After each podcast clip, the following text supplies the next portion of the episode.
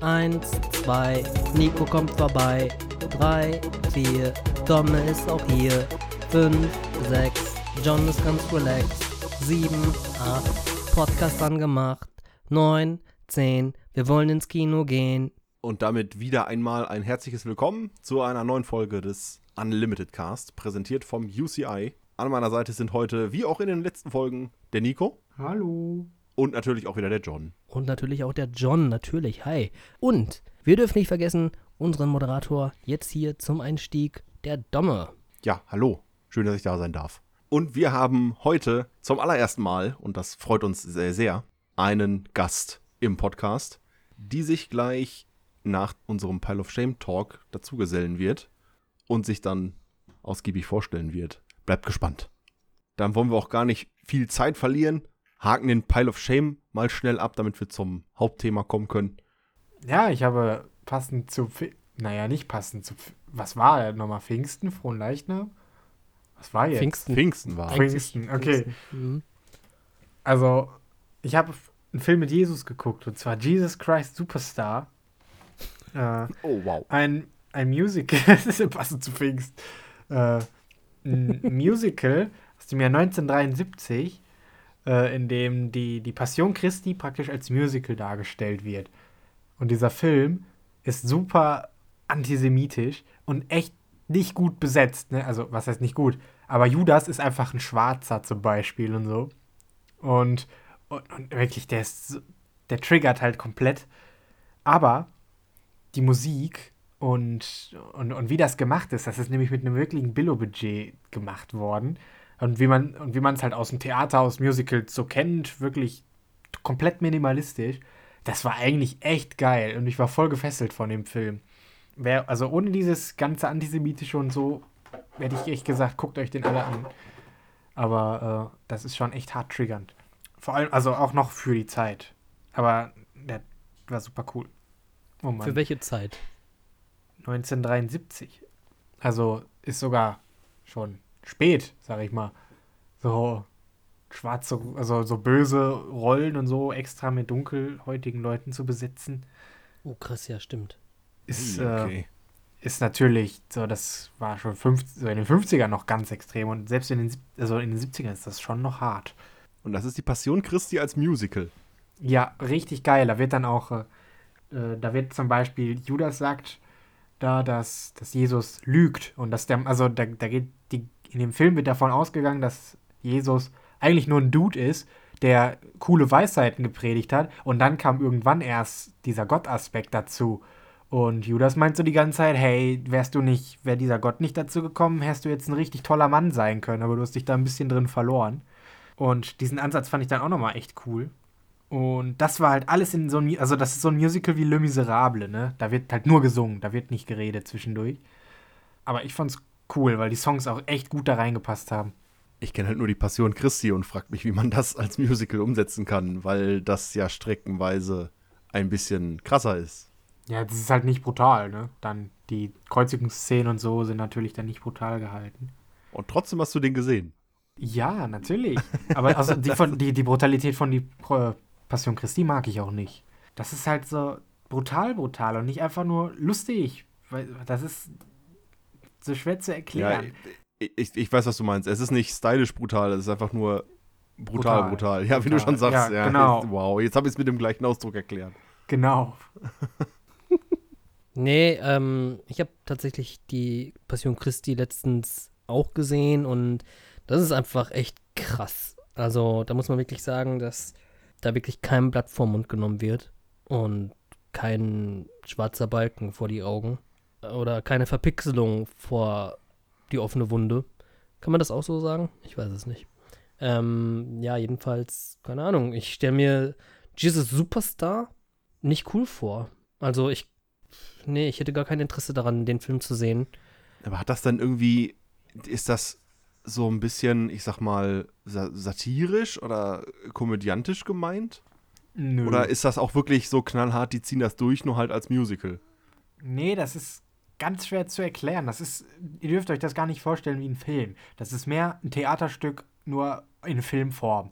Also die Sets, die, die sind da einfach irgendwie aufs Land rausgefahren und haben dann so minimalste Sets dann aufgebaut. Wirklich nur so zwei Säulen oder sonst was. Und Kleidung, wo die Leute auf einmal Waffen in den Händen halten, um zu symbolisieren, dass die Römer halt krass sind und die Juden halt nicht. Die haben keine Waffen, sondern nur Schwerter. So ist das dargestellt. Ey, okay. Und es, das, äh, ja, das ist halt wirklich mehr ein Theater. Es sind auch alles auf jeden Fall Musical-Darsteller. Ich glaube, einige von denen äh, haben dann auch, haben sogar in dem Musical Je- Jesus Christ Superstar dann mitgespielt, in dem richtigen.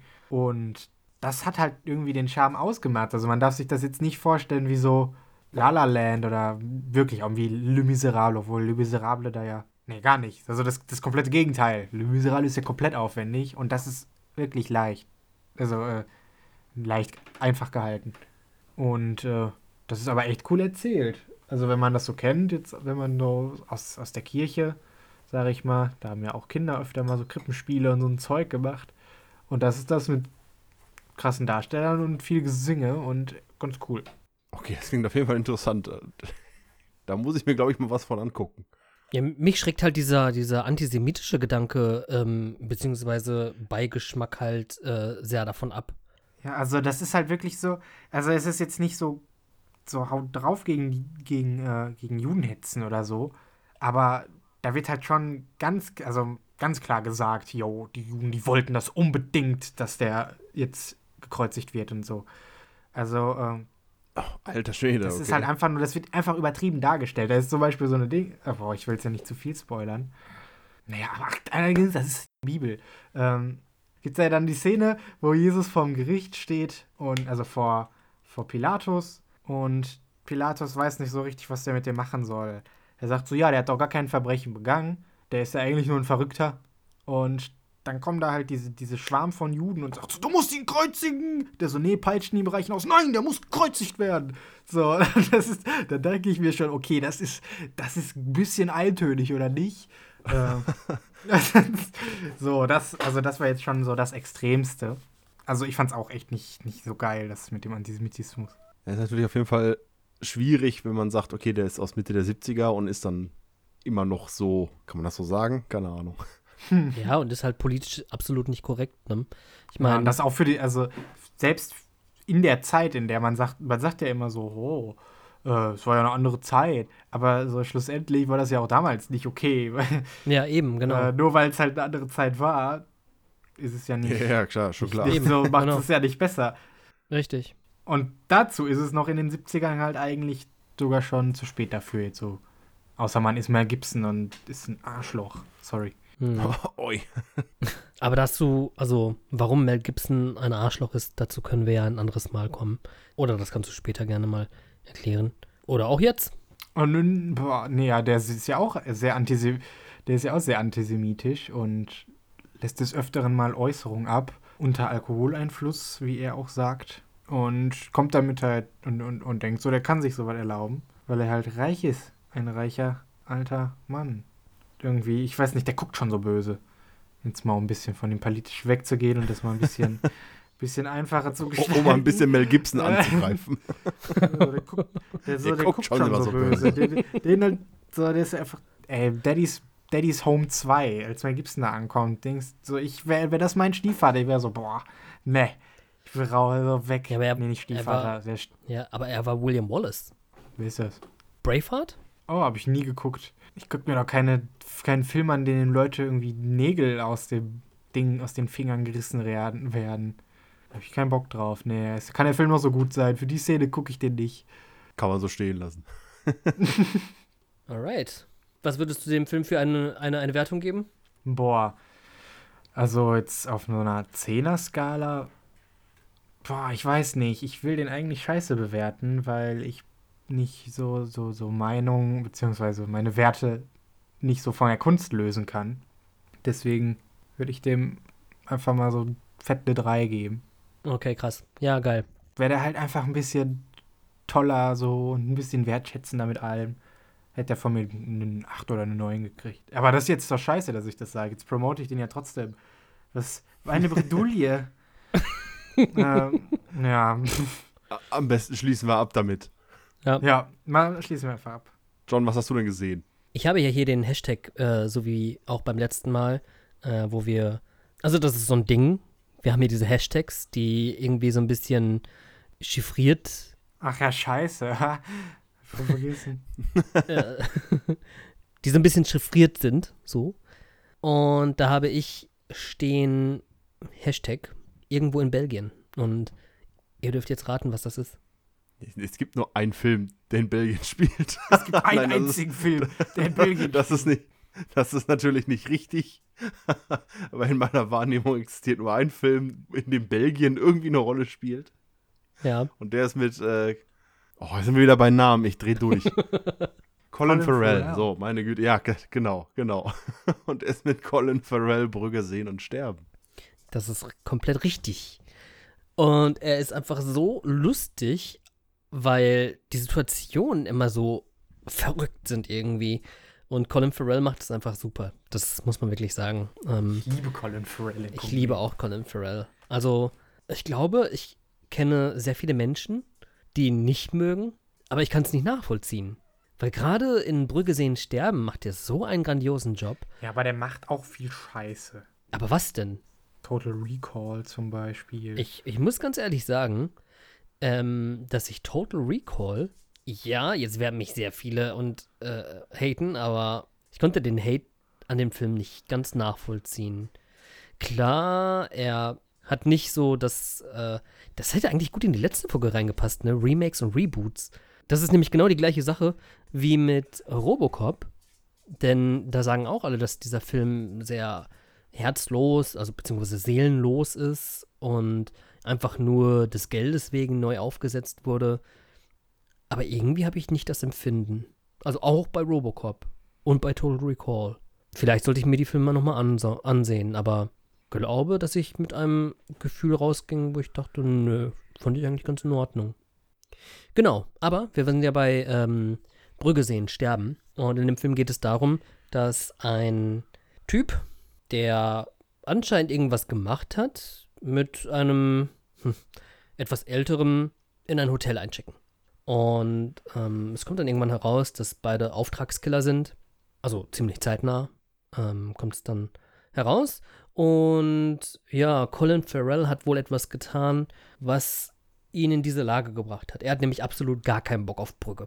Also sein Kumpel, der gespielt wird von Brandon Gleason, ähm, findet die Stadt richtig, richtig toll. Ist ein richtiger Tourist, also so richtig schönes Sightseeing. Da freut er sich drüber. Und Colin Farrell will einfach nur aus dieser Drecks-Scheißstadt, wie ich ihn gerne zitiere, dann raus. Dort geschehen dann ein Haufen Dinge, während sich Colin Farrell nämlich dann alleine sozusagen durch die Stadt begibt. Ich habe den nur ein einziges Mal gesehen und das ist echt schon ein Weilchen her. Hm. Aber ich weiß, dass der regelmäßig absolute 180-Grad-Wendungen in seiner emotionalen Lage gemacht hat. Es gab Mhm. Streckenweise in dem Film, das war so himmelschreiend lustig. Und dann gab es Abschnitte dem Film, die waren so todtraurig depressiv. Das war so eine richtige Achterbahnfahrt. Ich kann mich aber nicht mehr genau an einzelne Szenen erinnern. Ich weiß nur noch, dass dieser Film so eine richtige emotionale Achterbahnfahrt ist, womit ich gar nicht gerechnet hatte. Der auch dann streckenweise richtig deep und traurig wird. Ja. Du hast halt wirklich, so wie du schon sagst, diese Achterbahnfahrt. Du denkst nämlich zum einen, es ist ja eine schwarze Komödie, dass es einfach urkomisch ist, aus der Situation heraus, die ziemlich böse ist, wo du dir denkst, oh, ha, hm. Und kurz darauf folgt dann etwas, wo du dir denkst, oh Mist, hm. Ja, also ich kann das voll und ganz nachvollziehen, warum äh, Person X jetzt gerade so reagiert. Und dann entschwindet einem das Lächeln und man fängt an, seine Augenbrauen zusammenzudrücken. Und ähm, das Ganze bekommt einen ganz ernsten Ton. Und dann wiederum in der darauffolgenden Szene denkt man sich, ach krass, jetzt geht's hier rund oder wie. Und ähm, ja, das macht der Film richtig, richtig toll. Was der Film auch sehr, sehr gut macht, ist, du, du siehst die Gefahren wirklich aus der Entfernung auf, auf die ProtagonistInnen zukommen und denkst dir, ach krass, was passiert denn jetzt, wenn XY geschieht? Und, und das macht ganz besonders Spaß, weil du siehst die Bedrohung und du fragst dich, alles klar, wie, wie reagieren die denn jetzt? Äh, das geschieht öfter in dem Film und ähm, das macht ganz besonders viel Spaß, ja. Ja, sowas finde ich großartig, wenn man sowieso Bedrohungen sieht, wie, wie das auch bei Guy Ritchie-Filmen so ist und so. Und ich bin auch generell ein Riesenfan von Martin McDonough. Also der hat ja auch noch Sieben Psychos gemacht und Mm, den, genau, der war auch riesig. äh, und den, ich glaube sogar bekannteren Film, äh, Three Billboards Outside Ebbing, Missouri, ist ja auch von ihm. Und die Filme sind ja alle so. Also Sieben Psychos ist ja sogar auch mit Colin Farrell. Die sind Mhm. alle irgendwie abgedreht, haben alle irgendwie diese geilen Spannungsmomente und auch diese emotionalen äh, Achterbahnfahrten. Also Three Billboards kann mir, glaube ich, kann keiner abstreiten, dass dieser Film sowohl lustig als auch tief traurig ist. Und äh, ich habe jetzt Brügger sehen und sterben leider noch nicht se- gesehen. Liegt daran, dass ich den mal mit meiner Freundin gucken wollte, aber die fand den kacke, weil die immer nur so, nach drei Minuten immer abschätzt, ob die den Film kacke findet oder nicht. Und dann haben wir den nicht mehr geguckt, weil der Anfang, der ist ja schon relativ sperrig. Ja, aber ich, ich, ich habe auf jeden Fall Bock auf den. Ja, schaut ihn euch auf jeden Fall an. Es gibt sehr, sehr viele, äh, die den Film noch nicht gesehen haben, obwohl er äh, schon, ja, er ist 2008 gedreht worden. Ähm, beziehungsweise wurde er, kam er in die Kinos. Wenn ihr ihn nicht kennt, tut euch einen Gefallen und schaut ihn euch an. So, so viel zu mir. Aber du, Domme, du hast hier noch den Hashtag beste Pistole. Die allerbeste, die beste Pistole. Das Zitat, nee, das Abschlusszitat aus der letzten Folge, da habe ich äh, schon ein bisschen angeteased, weil das habe ich nämlich daraus genommen. Da war nur keine Zeit mehr, den noch zu besprechen, aber das Abschlusszitat aus der letzten Folge habe ich aus dem Film genommen, beste Pistole, und ich meine, ich habe dann auch gesagt, was es war. Ja. Fuck. aber ihr wisst es nicht mehr. Verdammt. Nico, weißt du das noch? Boah, nee, kein Plan. Okay, warte mal. Was war das Endzitat? Die Gier nach Filmen in mir, das Abgewandelte. Im Original ist es die Gier nach Tempo in mir. Easy Rider? Äh, nee, nee, nee, nee, nee, ich weiß. Ich weiß. Top Gun. Top Gun. Ach ja, shit. Genau, meine Freundin und ich haben Top Gun geguckt, den äh, Film meiner Eltern, tatsächlich. Und da ja auch äh, jetzt bald in Zukunft Top Gun Maverick äh, ansteht und mir der Trailer eigentlich sehr gefällt, haben wir den mal nachgeholt, um mal, weil Top Gun ja schon irgendwo auf sehr vielen Listen draufsteht. Ist ja mittlerweile sowas wie ein Klassiker unter den Tom Cruise-Filmen. Und den haben wir geguckt, Tom Cruise als äh, Maverick, als Kampfpilot, naja, Schüler kann man nicht sagen, weil er ist schon beim Militär und ist eigentlich schon verdammt gut in dem, was er tut. Er geht eigentlich auf diese Akademie, auf diese Top Gun Akademie, um was zu lernen, aber irgendwie ist er schon der Allerkrasseste. Und diese, dieser Film besteht zu 80% aus schwitzenden Männern und der Farbe Orange. Es gibt orangene Sonnenuntergänge, es gibt Orangen, es gibt Szenen, die in oranges Licht getaucht werden, weil sie äh, bei Dämmerung, nee, wie sagt man? Äh, ja, okay. Dämmerung? Bei Dämmerung dachte ich gerade an morgens und nicht an abends. Nee, es ist auch Dämmerung. Im Nachmittagsdämmerungslicht getaucht, alles ist orange. Die Leute werden regelmäßig, zumindest meine Freundin und ich das Gefühl, die Leute werden regelmäßig dezent mit einer Sprühflasche noch angesprüht, damit der Schweiß irgendwie auf der Stirn steht und man davon dann eine Close-Up machen kann. Sehr viele schwitzende Männer, sehr viel oranges Licht. Der Film braucht auch irgendwie erstmal eine Zeit, um in die Gänge zu kommen, weil Tom Cruise, wie gesagt, ist halt schon irgendwie ziemlich krass und macht sein Ding. Und weil er so ein bisschen eigenbrödlerisch ist und auch mal Dinge macht, die nicht so gerne in der Obrigkeit gesehen werden, sag ich mal, äh, eckt der da auch gerne mal an. Und wie es dann so häufig ist, kommt dann im, so im zweiten Drittel kommt dann auch mal der Rückschlag, mit dem er sich rumschlagen muss, den ich jetzt an der Stelle nicht verraten möchte, aber er leidet einen ziemlich herben Rückschlag und muss dann auch erstmal wieder zu sich selbst zurückfinden. Zu den Qualitäten, die er als Kampfpilot so hat. Und insgesamt fand ich den aber ganz cool. So, wie gesagt, er braucht ein bisschen länger, um in die Gänge zu kommen. Man fragt sich, warum geht er überhaupt auf die Akademie, wenn er schon der krasseste ist, aber das wird eigentlich ganz gut, ganz gut rausgestellt. Und Tom Cruise ist tatsächlich nicht der größte Mensch der Welt. Das sieht man auch in diesem Film. es gibt diverse Bar-Szenen, wo er dann etwas äh, untergeht zwischen den großen Leuten. Aber das ist ja nicht schlimm. Wie groß ist Tom Cruise? Äh, die exakte Körpergröße muss ich jetzt googeln. Warum weißt du Tom sowas nicht? Cruise. Größe. Er ist 1,70. Mhm. Egal. Immer noch 11 Zentimeter größer als ich. Ja, aber du drehst ja auch keine Filme. Okay, Was soll das denn heißen? Aber ich finde das gar nicht. Ich, als Schauspieler. Nein, also Ach, oh, aus der Nummer komme ich ja nie aus der Moment, aus der Nummer komme Ja, ich ja nie wieder raus. ähm, das heißt natürlich nicht, dass kleine Leute nicht schauspielern können. Äh, wenn ich da an ähm, Oh Namen, ich dreh durch. Das erinnert mich an die NT-Crowd, ey. Du bist zu klein, um Kaffee zu. Ach nee, kennt ihr eh nicht. Nein, ich sage nur, dass die militärische, das militärische Kollegium und die Schauspieler, die das militärische Kollegium in diesem Film darstellen, äh, ihn schon allesamt etwas überragen. Körpergrößentechnisch, nicht auf schauspielerischer Ebene da. Äh, also, der Mann, man sieht halt, dass der Mann ein bisschen kleiner ist, aber das ist ja, Ja. auch nicht schlimm. Überhaupt nicht. Ich weiß gar nicht, wie ich jetzt in diese Richtung hier geraten bin. Ja, also ähm, Scarlett Johansson ist nur 1,59 klein. 1,59 oder 1,60. Das meint man gar nicht, wenn man, wenn man sie so sieht. Beispielsweise in Endgame. Endgame? Spielt Ja. sie da Ja, überhaupt noch doch. mit? Nee, ne? Doch, klar, da spielt sie noch mit. Ja. Sorry, sorry, gerade ganz äh, weg gewesen im Kopf. Hätte sie sich ja in Lucy groß telekinetisieren können. Worauf wollte ich? Ich habe komplett den Faden verloren. Worauf wollte ich denn jetzt überhaupt hinaus? Top Gun, genau. Kommt irgendwie, er kommt langsam in die Gänge, dann kommt der Rückschlag. Der Rückschlag ist tatsächlich auch ein ziemlicher Rückschlag. Also äh, da dachten wir uns dann auch so, okay, uff, das muss man, da, das ist was, das muss man erstmal wegstecken. Also äh, komplett nachvollziehbar. Und aus technischer Sicht diese ganzen Flugmanöver, die, Kameraeinstellungen nah am Flieger, das, das ist ja alles irgendwer geflogen. So, das sind ja die haben ja so eine Kamera dran gemacht, das sind ja Manöver, die echt geflogen wurden. Ist ja kein CGI-Gekröse. Und äh, Respekt, das Mhm. ist ziemlich krass. Also da waren halt Profis am Werk. Oder Tom Cruise fliegt so ein Ding halt wirklich selber. Weiß man nicht. Nee, also tatsächlich äh, hat er, ich, also in dem nächsten, in Top Gun Maverick, fliegt er den Jet tatsächlich selber. Wie das jetzt mit äh, dem ersten Teil ist, das weiß ich nicht. Ja, also aber für den zweiten Teil äh, weiß ich, dass ähm, gesagt wurde, dass er sich das Fliegen beigebracht hat, dass er selber fliegt. Jetzt ist die Frage, ob das jetzt Basics sind oder ob er da wirklich anfängt, Kunstdinger zu machen. Hier, keine Ahnung, Red Bull Air Race mäßig da mit dem Kampfjet rumfliegt.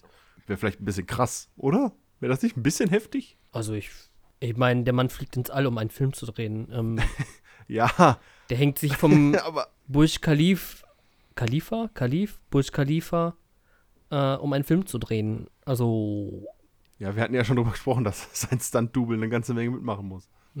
Peter, ähm, für den nächsten Film müsstest du vielleicht einen Mili Pilotenschein machen für F-22-Jagdmaschinen oder so. Weil du musst äh, hier Manöver fliegen. Sagte Tom Cruise, während er in den Spiegel guckt. Oh, okay.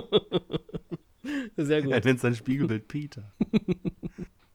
Und ebenfalls Filme gesehen, da bin ich äh, fest von überzeugt, hat der heutige Gast, der erste Gast im Unlimited Cast von UCI. Wir begrüßen an dieser Stelle ganz herzlich die Debbie von der Initiative Zurück ins Kino, aber da wird sie uns gleich noch selber von erzählen. Hi Debbie, Hallo, ich freue mich. Yay. geht's dir gut? Mir geht's super gut. Ich bin ein bisschen aufgeregt, klar, aber ich bin ja hier auch der, der Premierengast, deswegen gehört das, glaube ich, auch dazu, oder? Das ist vollkommen in Ordnung. Ich bin selbst nach 13 Folgen immer noch aufgeregt, bei jeder Aufnahme. Hm, ich verstehe es. Lässt sich nie abstellen. Ja, wir haben über unsere Pile of Shame Filme schon gesprochen. Was hast du denn als letztes gesehen, Debbie? Also ich habe eben gerade, ähm, als wir im Vorgespräch darüber gesprochen haben, äh, fiel, mir- fiel mir gleich eine Sache ein ähm, und die drehe ich jetzt aber so ein bisschen, weil ähm, wisst ihr, was ich noch nie gesehen habe? Das ist Titanic. Oh, Oh. Titanic noch nie gesehen. Äh, Okay, das ist auf jeden Fall Pile of Shame. Da auf jeden Fall und ähm, ich, ich will, ich, ist immer schwierig, wenn ich jetzt sage, ich verspreche euch, ich schaue den, aber it's on the list. Das wird kommen, das verspreche ich euch, aber das habe ich wirklich einfach noch nie nie gesehen, niemals. Hast du eine Erwartung an den Film? Ja, ich habe eine Erwartung. Also ich, ähm, ich möchte, dass der mich so richtig doll mitnimmt. Ich möchte richtig viele Tränen weinen, ganz, ganz doll viel. Und ich möchte mich auf diesen Kitsch zu 100% einlassen, wenn ich den schaue. Also vielleicht muss ich daraus auch hier so ein kleines Event bauen. Oder ich habe das Glück, dass ein Kino so ein bisschen so ähm, nochmal vielleicht eine Filmreihe bringt, äh, wo, wo Titanic Teil davon ist, sodass ich das Kinoerlebnis dazu habe. Ähm, aber ja, ich will die volle Dröhnung. Ich will die volle Dröhnung. Das ist gut. Tränen, Taschentücher, alles, was Yes. dazugehört. Aber den großen Kniff am Ende, den kennst du. Ja, den kenne ich wohl. Ja, ja, doch. Doch, doch. Also da, ich bin gespoilert. Das, das, da, da kann mich nichts mehr überraschen so. Da, also, dass die Titanic untergeht oder? Oh, Spoiler, John. Wow. Bye. Oh no! Nico, wo ist der Spoiler-Jingle? Was? Boah, den kann ich. Was? Spoiler, Spoiler, Spoiler. War das nicht so? Ja, ganz genau. ja, Debbie, äh, du bist jetzt unser, wie du schon gesagt hast, Premierengast. Erzähl mal, wer bist du denn so? Was machst du denn so? Erzähl mal, ähm, ja, ich bin Debbie, ich bin äh, Hamburg born and raised, also Nordlicht. Und jetzt habe ich aber inzwischen die Franzbrötchen gegen die Brezen getauscht und lebe seit drei Jahren in München. Also ganz in Süden runter, ähm, Richtung Berge, weg vom Meer. Ich liebe auch die Natur, ich bin äh, total naturverbundener Mensch. Klingt jetzt so, als wäre ich ständig irgendwie so auf Wanderung oder so, bin ich nicht. Ich liege dann draußen an der Isar und lasse das Leben an mir vorbeiziehen. So. Das ist dann mein, meine Outdoor-Liebe sozusagen. Ähm, genau, ich vermisse gerade besonders diese Räume für den Austausch und Events, weil ich jemand bin, der sich äh, super, super, super gerne mit neuen Menschen vernetzt und in Austausch geht und kommuniziert und neue Impulse mitnimmt. Und das ist wirklich was, auf das ich mich jetzt auch in Zukunft sehr, sehr freue. Ich habe ein Riesenproblem mit meiner Bildschirmzeit, nicht nur durch jetzt die aktuelle Lage, sondern grundsätzlich, weil ich einfach einen viel zu hohen Social-Media-Konsum habe. Ähm, dann haben sie früher ja gesagt, mach den Hobby zum Beruf, habe ich gemacht. Dann habe ich was mit Medien studiert und bin dann irgendwie so diese klassische Karriereleiter hochgeklettert. Und das auch in der Kinobranche, bis ich gemerkt habe, oh Mann, ey, ich bin irgendwie doch viel lieber frei und unabhängig und ähm, gebe meiner Kreativität gerne viel Raum. Und äh, jetzt bin ich äh, ziemlich genau seit einem Jahr selbstständig, ähm, was mega cool ist und darf so Herzensprojekte begleiten ähm, mit meiner Expertise für digitales Marketing und Social Media. Und ein großer Teil dieser ganzen Projekte ist auch ähm, durch Kinoleute geprägt. Und ähm, ah ja, oh, das wollte ich unbedingt noch sagen, weil ich ja hier auch nicht der einzige Potterhead bin. Mein Haus ist Slytherin. Oh, oh, das ist gut zu wissen. Das ist mein Gott, ja, sie steht dazu, ist wie es ist. Mein Haus ist nämlich Der Nico direkt aus Slytherin, ja. Ah, schön. Mhm. Freut mich. Habt ihr irgendeinen so Test gemacht? Ja, ja klar, natürlich. Den einzig wahren. Das habe ich nie verstanden. Aber ich bin eigentlich nur überzeugter Slytherin. Ich finde es voll geil, wenn ich, wenn ich voll viel Macht hätte. So, ich will die krassesten Zauber lernen. Ja, ich will die nur nicht klar. fürs Böse verwenden. Richtig. ich richtig. ich glaube, so funktioniert dunkle Magie nicht. Ach, psch. Also du äh, bist auf der Social Media Schiene im Kinosektor tätig und berätst da diverse Unternehmen. Ja, genau. Und das ist äh, wirklich auch total cool, dass, dass, ich, dass ich das tun darf. Das macht mir mega viel Spaß. Ähm, die, die Kinoliebe ist ja an uns allen irgendwann mal entfacht worden. Und ähm, ich sage auch immer, entweder man liebt es oder man hasst es. Ich lieb's. Und ich mag da auch gar nicht mehr von loskommen und ähm, bin, bin, ich meine, insbesondere die Möglichkeiten entwickeln sich gerade so mega schnell. Wenn, ich meine, ihr seid da wahrscheinlich auch alle super fit, so es gibt so viele Plattformen, wo man sich selbst verwirklichen kann. Und ich glaube daran, dass äh, gerade das Kino mit dem emotionalsten Produkt, was man vermarkten kann, ähm, dort das ganze Potenzial ausschöpfen sollte und freue mich halt, dass ich das, äh, diese, ja, meine Werte da so weitergeben darf. Das ist cool. Ja, das ist auf jeden Fall eine echt coole Sache. Wie du schon sagst, Kinoliebe wurde entfacht. Womit wurde denn deine Kinoliebe entfacht? Hast du da eine ganz spezielle Lieblingserinnerung oder so deine erste Kinoerinnerung? Ja, also ähm, ja, witzig. Ähm, ich glaube, die, die, die richtig innige Kinoliebe wurde entfacht durch meine erste Werkstudentenstelle. Ich habe mich auf einer Stelle beworben, die da hieß Werkstudentin für Blockbuster und Social Media. Okay, das Ähm, klingt und schon ähm, richtig gut. Ja, ich war auch so, Gott, ey, das, das muss ich tun, das muss ich tun, nehmt mich. Und ich war dort und es hat mir gefallen und ich bin noch fünf Jahre dort geblieben bei einer großen Kinokette ähm, in Hamburg und äh, war dort ganz, ganz lange im digitalen Marketing und habe alles daran geliebt. Also ich habe wirklich auch alles getan. Von am Anfang habe ich, glaube ich, ausschließlich Gewinnspielfee gespielt und ähm, dann äh, irgendwann mit die, die App bauen dürfen und äh, Newsletter-Marketing und Social Media aufgebaut, dann irgendwann Advertising gemacht und natürlich auch dieses ganze Thema, was dann auch groß geworden ist zu dem Zeitpunkt, das war so irgendwie so rund um 2014 so der Zeitpunkt, äh, Influencer-Marketing, ähm, Events in den Kinos veranstaltet ähm, und InfluencerInnen eingeladen, die dort Events veranstaltet haben und, und, und, und, und. Also es war wirklich so die bunte Mischung und ich glaube, das, was dann am Ende so diese Liebe entfacht hat, ist, dass ich auf einmal verstanden habe, wie das alles im Hintergrund so funktioniert und mich das einfach total begeistert hat, so was, was da alles für Menschen dran teilhaben an diesem ein Erlebnis. Und das ist ja am Ende auch das, was wir ja auch eigentlich alle wollen, dass die KinobesucherInnen das auch spüren, wenn sie ins Kino kommen.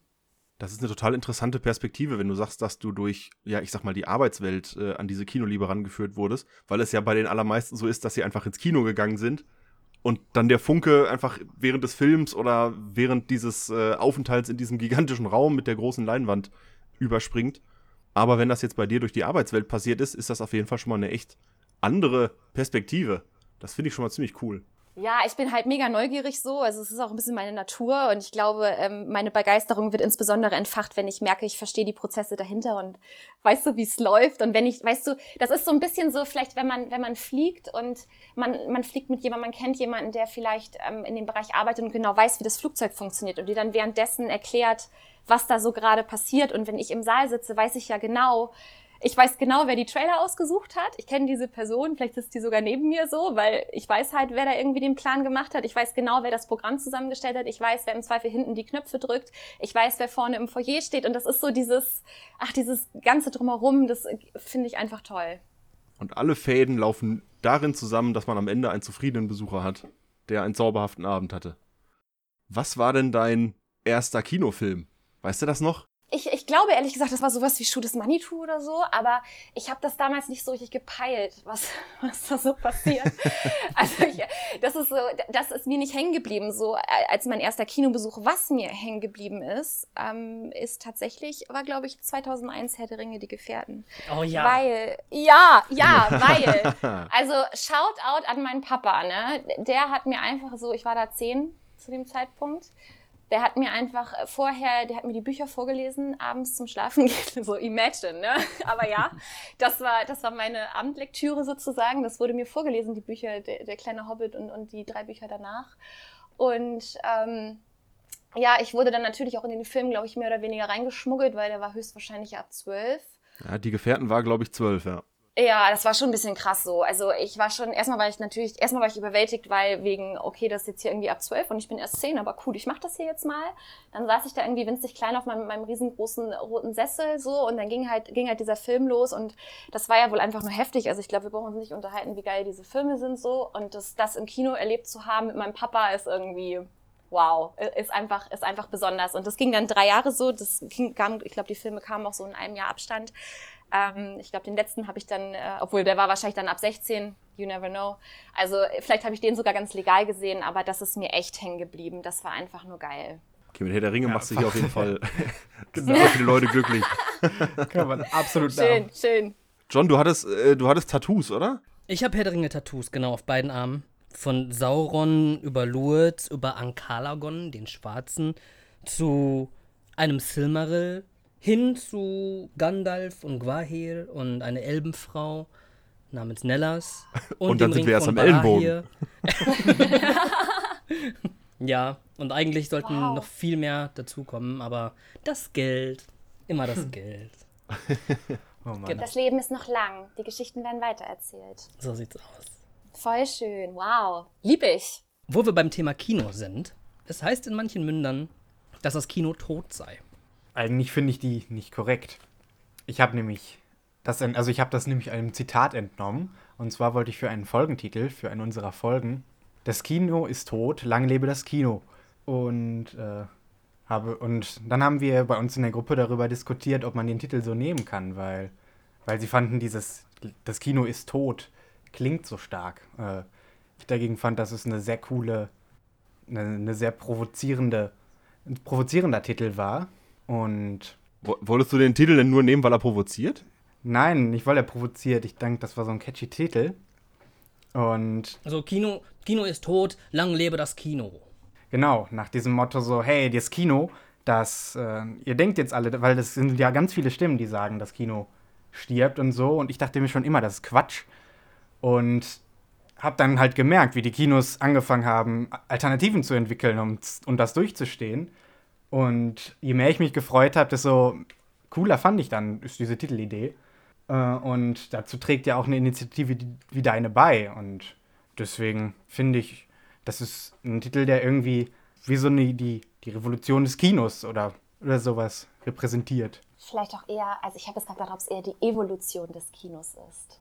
Ja, weil das ist so, also ich glaube, ja, Revolution ist es am Ende auch, weil wir, wir müssen uns ja irgendwie, müssen irgendwie aufstreben, sag ich mal, ne?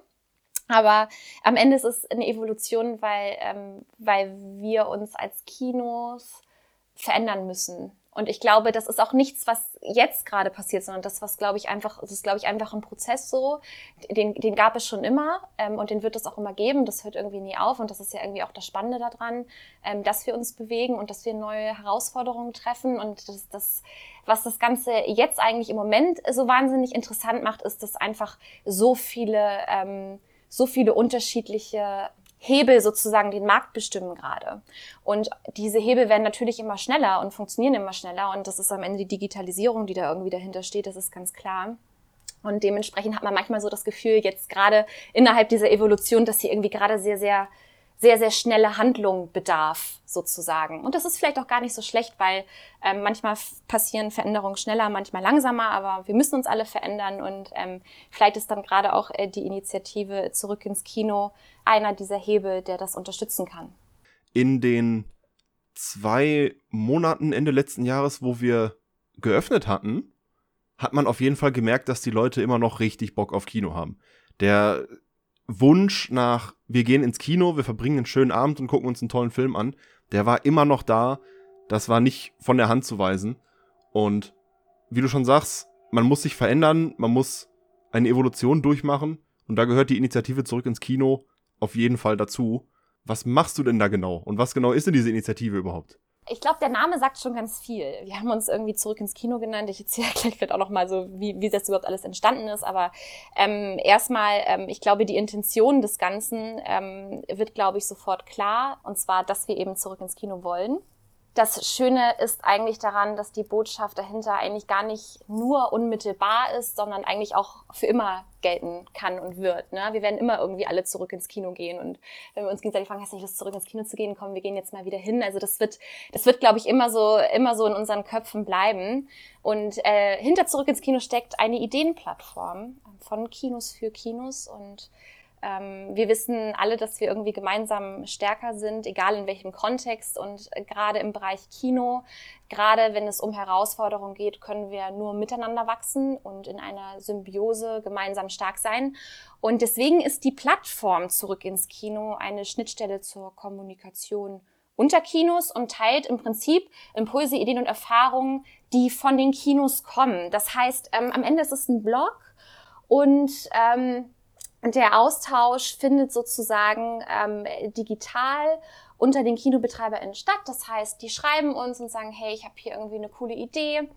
Ähm, ich würde das super gerne auf zurück ins Kino teilen und aufbereiten. Oder ich scroll mal wieder bei meiner viel zu hohen Bildschirmzeit stundenlang durch mein Instagram-Feed und sehe halt, hey, die machen irgendwie was Cooles. Und dann schreibe ich die an und sage, oh Mann, cool. Hier in München das Neues Maxim, die haben in Kooperation mit einem lokalen Keramikhersteller einfach super schöne so Tassen herstellen lassen und verkaufen die. Da steht, glaube ich, oh Gott, ich sage jetzt lieber nicht, was da drauf steht, weil ich kann es, glaube ich, nicht genau wiedergeben und dann kriege ich Ärger.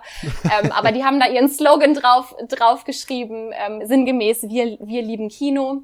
Und ähm, das war einfach so eine wunderschöne Idee. Ich schreibe die an und dann ähm, wird daraus ein schöner Ideenbeitrag formuliert, der dann auf Zurück ins Kino bereitgestellt wird und immer mit dem Hintergedanken, dass sich jemand anders davon inspiriert fühlt, ein anderes Kino darauf aufmerksam wird und vielleicht auch die Idee gar nicht 100% genauso umsetzt, aber zumindest alle Mittel findet, die vielleicht einen Leitfaden äh, bieten, die vielleicht ein paar Grafiken bieten, die vielleicht noch ein paar zusätzliche Impulse bieten, um dann für sich lokal, aber auch ganz individuell eine ähnliche Aktion Aktion umzusetzen. Genau. Und unsere Kernkompetenz ist dann im Prinzip, dass wir das Ganze sammeln und, und aufbereiten irgendwie sinnvoll. Und wir freuen uns auch total, dass die Plattform so wächst und eben auch immer mehr selbst auch eine Plattform bekommt. Jetzt, ähm, jetzt zuletzt auf dem ähm, Kinokongress zum Beispiel, da hat meine, meine liebe Teamkollegin Petra unsere Initiative vorgestellt und in den letzten beiden Wochen durfte ich digital, glaube ich, fast 270 KinobetreiberInnen treffen in Ideenlabs, wo wir über die Wiedereröffnung gesprochen haben und das ist einfach ein Traum zu sehen, wie diese Community hinter Zurück ins Kino zusammenwächst und voneinander lernen möchte. Das klingt nach einer richtig super Sache weil man ja auch bedenken muss, okay, ein Kino, ähm, egal wie groß es jetzt ist, ein Kino ist immer eine lokale bis regionale Einrichtung, die ja nicht, äh, ich sag mal, ein Kino in Berlin wird keine Gäste aus München anziehen. Und anstatt dann mit irgendwelchen Ideen zurückzuhalten oder sowas, die dann zu verbreiten äh, und zu sagen, so, ey, wir haben das für uns gemacht, das hat bei uns funktioniert, das ist toll angekommen, so spread the word. So, das können Ja, andere auch genau. gerne machen, weil man sich um sowas wie Reichweite keine Gedanken machen muss, weil eben ein Kino eine, eine lokale Einrichtung ist, ja, wie gesagt. Ja. Und dann, zu, und dann das nicht für sich zu behalten, ist eigentlich eine echt super Sache, weil es ist in dem Moment einfach auch dem Medium Film und der Einrichtung Kino einfach sehr zuträglich oder kann dem insgesamt nur helfen. Ja, und das ist auch einer der zentralen Werte, die, die uns einfach so mega wichtig ist, weil ich weiß nicht, vielleicht habt ihr davon was mitbekommen. Wir hatten, das war so cool.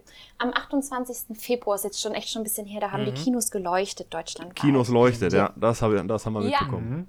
Schön. Und das, Das war eine super Sache.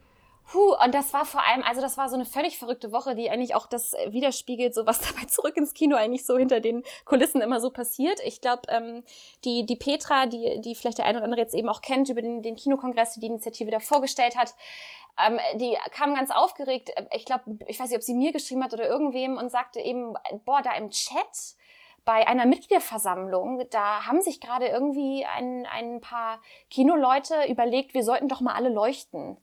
Und wir fanden die Idee so cool, dass wir dann echt alle Hebel in Bewegung gesetzt haben und über, ich weiß nicht, das waren keine drei Tage, versucht haben, diese Leute zu akquirieren und zusammenzubringen und daraus wirklich eine Aktion zu erschaffen, die erstmal ähm, eine wahnsinnige Strahlkraft hat, aber eben auch lokal und persönlich umsetzbar ist. Also das ist vielleicht auch immer noch mal so diese Betonung, zurück ins Kino ist am Ende jetzt keine Kampagne und nix, sondern wir sind, wir sind eine Plattform, die Menschen zusammenbringt so und in dem Fall Kinos zusammenbringt. Und das war so cool zu sehen, wie individuell und persönlich die Kinos, die daran teilgenommen haben, diese Aktion für sich umgesetzt haben. Und ich glaube auch, das war so der entscheidende Erfolgsfaktor daran, dass wir dann da am Ende irgendwie mit in der Tagesschau waren und äh, sich, glaube ich, ähm, nicht nur jetzt, wenn wir über Reichweite sprechen, aber auch in den, in den teilnehmenden Kinos ganz viel emotional bewegt hat. Also ich, ich saß hier Samstag und ich weiß, ich habe mich gefühlt wie hier irgendeine so Influencerin, weil mein Instagram-Postfach, das war so verrückt und ich kam gar nicht mehr hinterher mit Nachrichten und Reposting und auf irgendwas drauf antworten und das war so schön zu sehen, wie viel Spaß alle dabei hatten und das ist, glaube ich, auch immer das Allerwichtigste. Das ist auch echt großartig. Ich finde, das ist eine so super Idee, denn ich spüre das auch immer wieder. Cineast sein ist ja nun mal einfach ein Lifestyle und nicht nur irgendein Hobby. Und wenn, und ich, wenn ich im Kino arbeite, merke ich es bei jedem meiner Chefs und äh, Chefin, dass die das einfach leben, das Kino, und dass die bereit sind, dafür zu kämpfen. Und dass ich merke, das ist nicht nur bei uns im Kino so, sondern das ist einfach überall so. Das macht mich, das macht mich richtig froh. Und äh, Ja, schön. Jetzt und, und dadurch liebt man das Kino doch umso mehr. Während Plattformen streiten, kämpfen wir zusammen. Das finde ich ist sehr cool. Ja, cool, schön. Ja, ich auch. Ich finde es auch richtig cool. War auf jeden Fall eine echt coole Sache, um überhaupt mal wieder den Leuten das Kino ins Gedächtnis zu rufen. Wir sind noch da.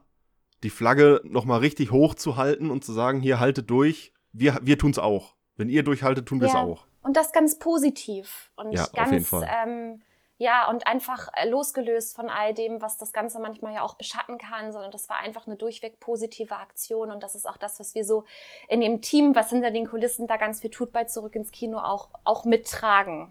Habt ihr denn vor, diese Initiative und diese Ideensammlung weiter voranzutreiben, auch wenn bundesweit alles wieder seinen geregelten Gang geht? Also wollt ihr das weiter aufrechterhalten? Ja, also unbedingt. Also es, es wäre mir eine Freude. Ne?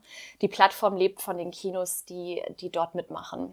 Das muss man, glaube ich, einfach an der Stelle auch nochmal sagen. Das heißt, wir sind da und ähm, wir sind echt irgendwie fünf Leute im Hintergrund, die da ihre ganze Leidenschaft reinstecken und richtig Bock auf die Sache haben. Und dadurch, dass wir jetzt ja auch merken, was für einen Anklang ähm, diese Plattform hat und was für ein Bedarf da vielleicht auch hintersteht und, und der Wunsch eben auch nach Austausch ja wirklich da ist, ähm, soll das Ganze auch auf jeden Fall weitergehen. Am Ende, wie gesagt, es geht ja immer irgendwie zurück ins Kino. Ähm, jetzt auf jeden Fall und hoffentlich auch ganz bald. Und bei dem einen oder anderen ging es sogar schon zurück ins Kino. Ähm, aber auch in Zukunft wird das ja weiterhin Thema sein. Die Branche wird sich weiter verändern. Es werden immer wieder neue Herausforderungen kommen und ähm, wir wünschen uns, dass wir da einfach unseren Beitrag leisten können und die Kinos dabei unterstützen können.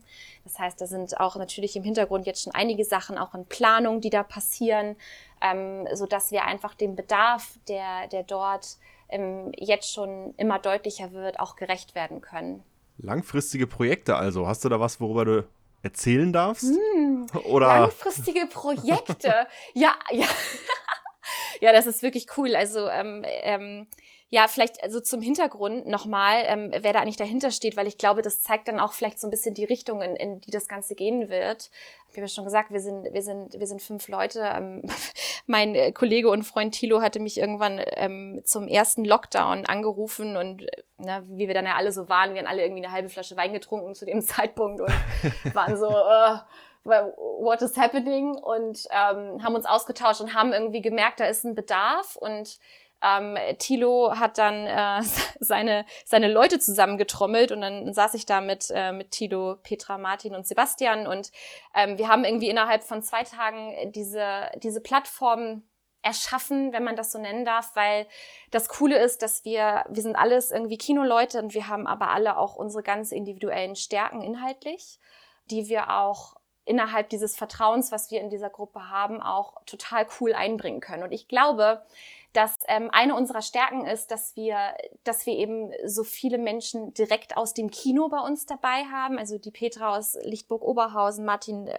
das Burgtheater in Ratzeburg, Sebastian hier aus den Dietrich-Theatern in Neu-Ulm. Also die sind wirklich direkt aus dem Kino und es ist einfach spannend zu sehen, wenn wir unsere, unsere kleinen Meetups haben hier jede Woche wo auch bei denen vor Ort der Bedarf entsteht, auf den wir dann in dieser, in dieser Fünfergruppe, worüber wir uns unterhalten können, wo wir uns überlegen können, okay, was könnte jetzt dafür die Lösung sein und wohin kann sich das Ganze weiterentwickeln? Und ich glaube, ein zentraler Faktor, der in der Zukunft immer größer werden soll und muss, ist das Thema Community. Also ich, ich wünsche mir eine Plattform, bei, auf der ich anderen KinobetreiberInnen und und Visionären und, und MitgestalterInnen begegnen kann und einfach in einen Austausch gehen kann, der nicht emotional ist, der einfach ähm, wirklich auf Augenhöhe ist, wo man voneinander lernen kann und einfach sozusagen einen Raum schafft, ähm, für diesen gemeinsamen Austausch. Und das darf sehr gerne digital sein, auch wenn wir uns alle freuen, uns bald mal wieder live zu sehen. Aber ich möchte gerne jedes Kino erreichen, nicht nur, nicht nur in den großen Städten und nicht nur die, die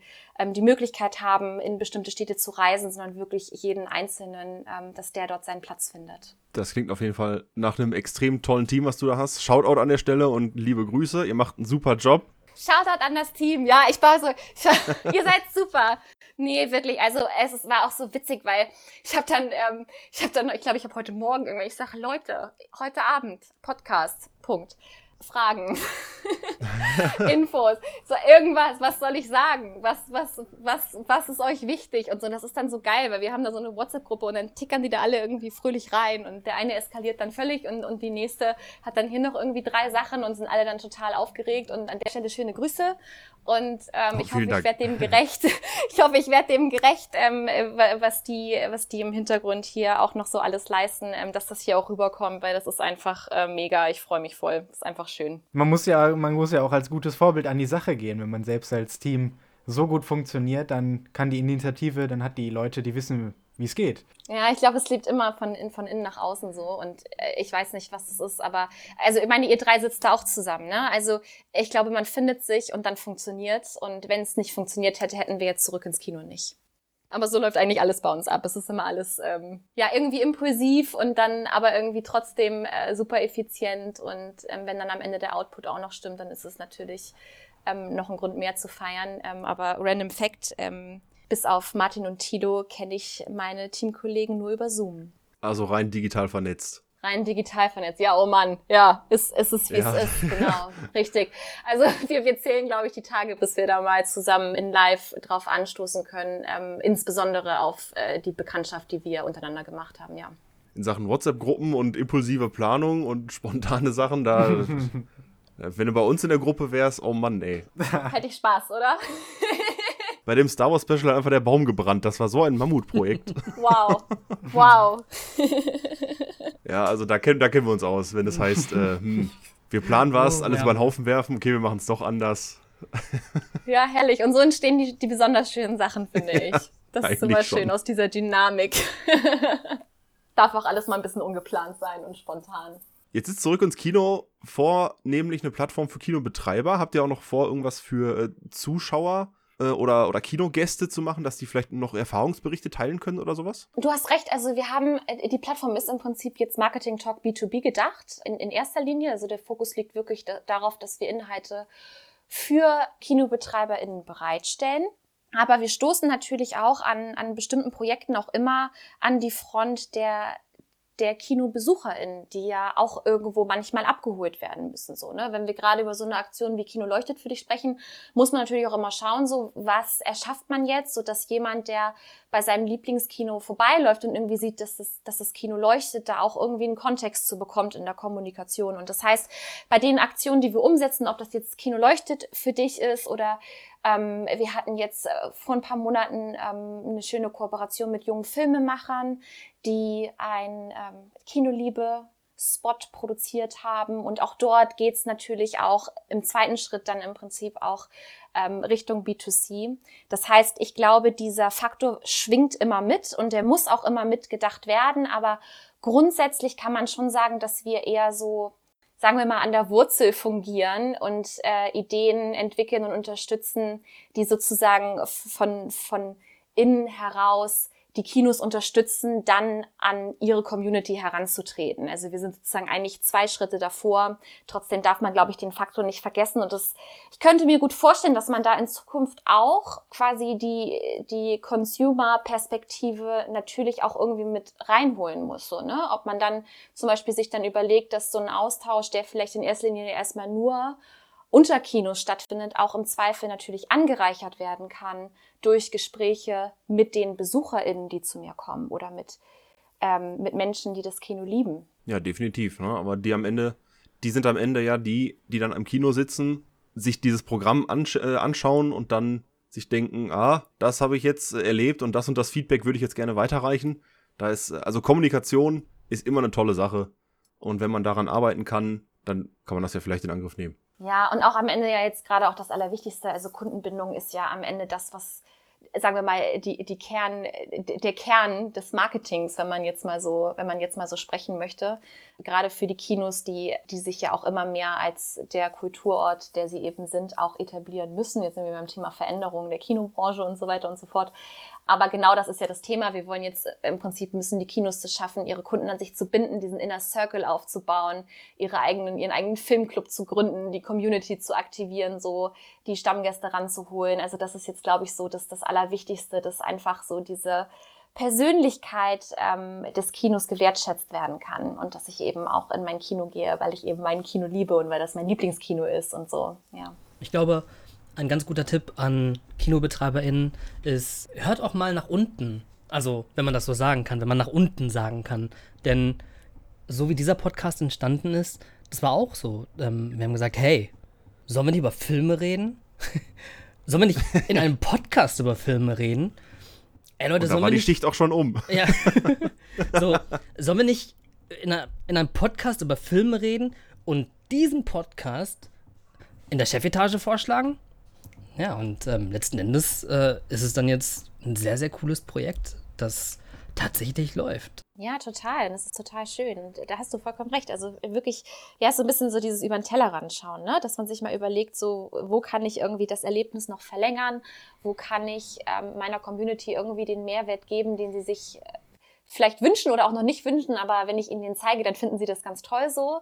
Das ist, glaube ich, so echt so die größte Herausforderung. Und das Coole ist ja, dass ähm, ähm, dadurch, dass jetzt auch die Ideenplattform immer mehr wächst, dass ja auch gerade auch dort hoffentlich die Kinos auch genau diese Impulse finden. So, wenn die dann halt lesen, boah, mega, ähm, so ein Beitrag gibt's zum Beispiel noch nicht so. Wir produzieren jetzt hier mal einen Podcast ähm, mit, mit, mit unserem Team und, und sprechen über Themen, die uns bewegen, ob die jetzt wirklich, kann ja auch was völlig anderes sein, das kann ja, muss ja gar nicht immer um das Thema ähm, jetzt mal Film gehen, sondern es darf ja auch zum Beispiel um, um den ganzen Hintergrund gehen, um irgendwelche Prozesse, keine Ahnung, irgendwelche Techniksachen. Da gibt es bestimmt 100 Themen, mhm. über die man sprechen kann. Ähm, und und war, warum da auch nicht reingehen ne? und warum da auch nicht inspirieren, ja. Ja, denn Kino ist super vielfältig. Ne? So Kino es gibt so viele Aspekte, die äh, tatsächlich auch Cineasten, aber auch den normalen Zuhörer oder die normale Zuhörerin äh, beziehungsweise Konsumentin interessiert. Und deswegen finde ich, ähm, sollte man versuchen, so viele Ideen zu sammeln, wie es eigentlich geht. Ja, und ähm, da kann man auch mal gerne in, in den eigenen Reihen schauen, finde ich.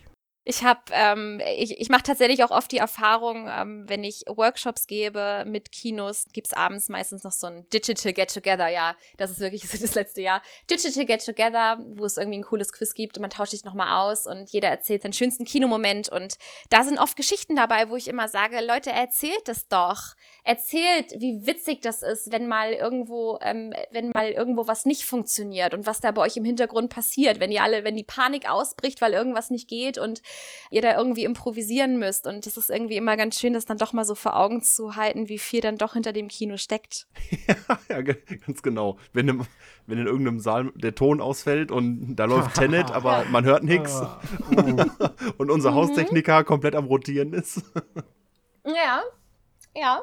Oh, Herrlich, einfach nur schön Alles und einfach echt. So solche Geschichten sind so echt und so witzig und unterhaltsam und die muss man eigentlich rausgeben. Raus, raus damit. Und wo letzten Endes die Ideen herkommen, ist ja auch völlig egal, solange sie am Ende gut kommuniziert und gesammelt werden. Und deswegen, das ist auf jeden Fall eine echt tolle Sache und macht bitte weiter damit. Schön, das freut mich voll. Klar machen wir das. Solange es geht, auf jeden Fall.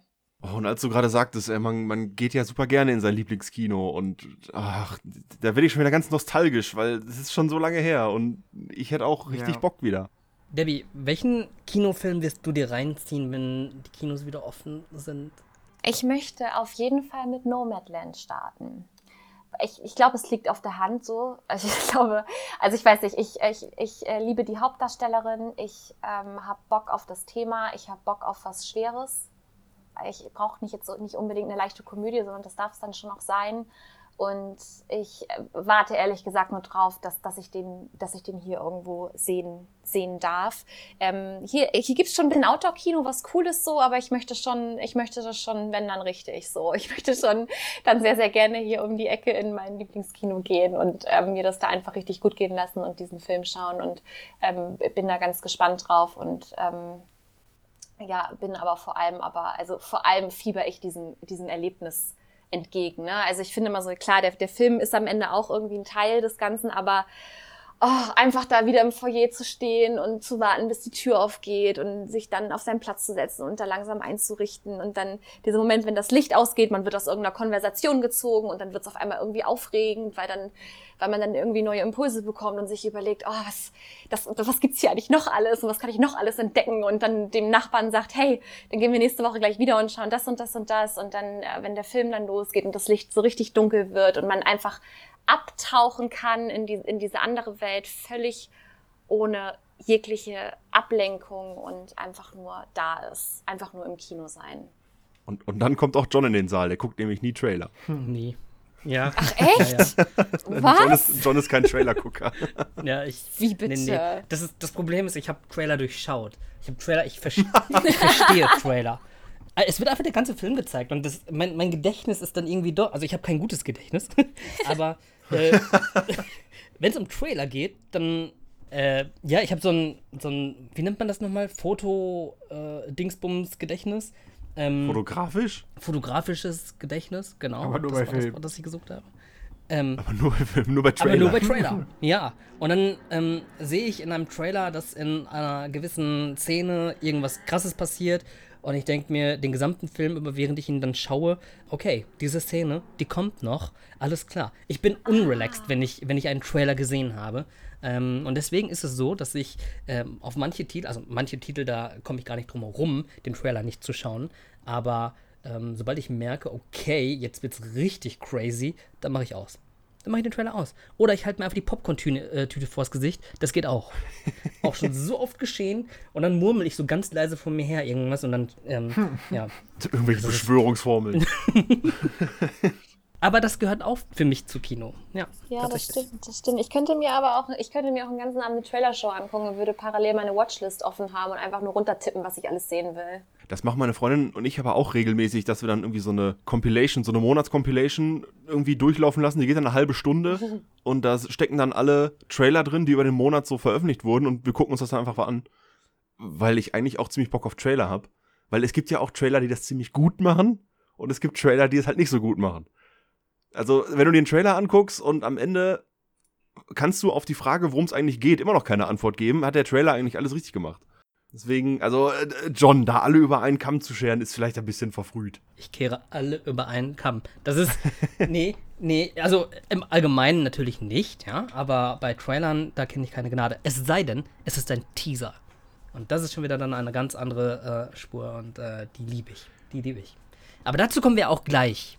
Zu unseren Trailern kommen wir ja gleich noch. Aber wo du schwere Kost sagst, Debbie, äh, ich habe auch richtig Bock, sowas wie äh, The Father oder so mir jetzt Ja. anzugucken, äh, wenn die Kinos wieder offen haben mit Anthony Hopkins.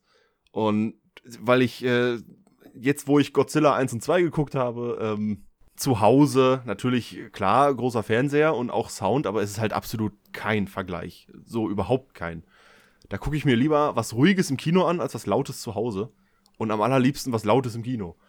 Aber ich habe auch richtig Bock auf schwere Kost wieder Ja. was heißt schwere Kost? Irgendwas, irgendwas tiefsinnigeres, irgendwas mehr als nur Story auf drei Zeilen Es oder darf so. bewegen. Es darf bewegen. Ja, es muss sogar bewegen. Ich liebe es, wenn es sich bewegt.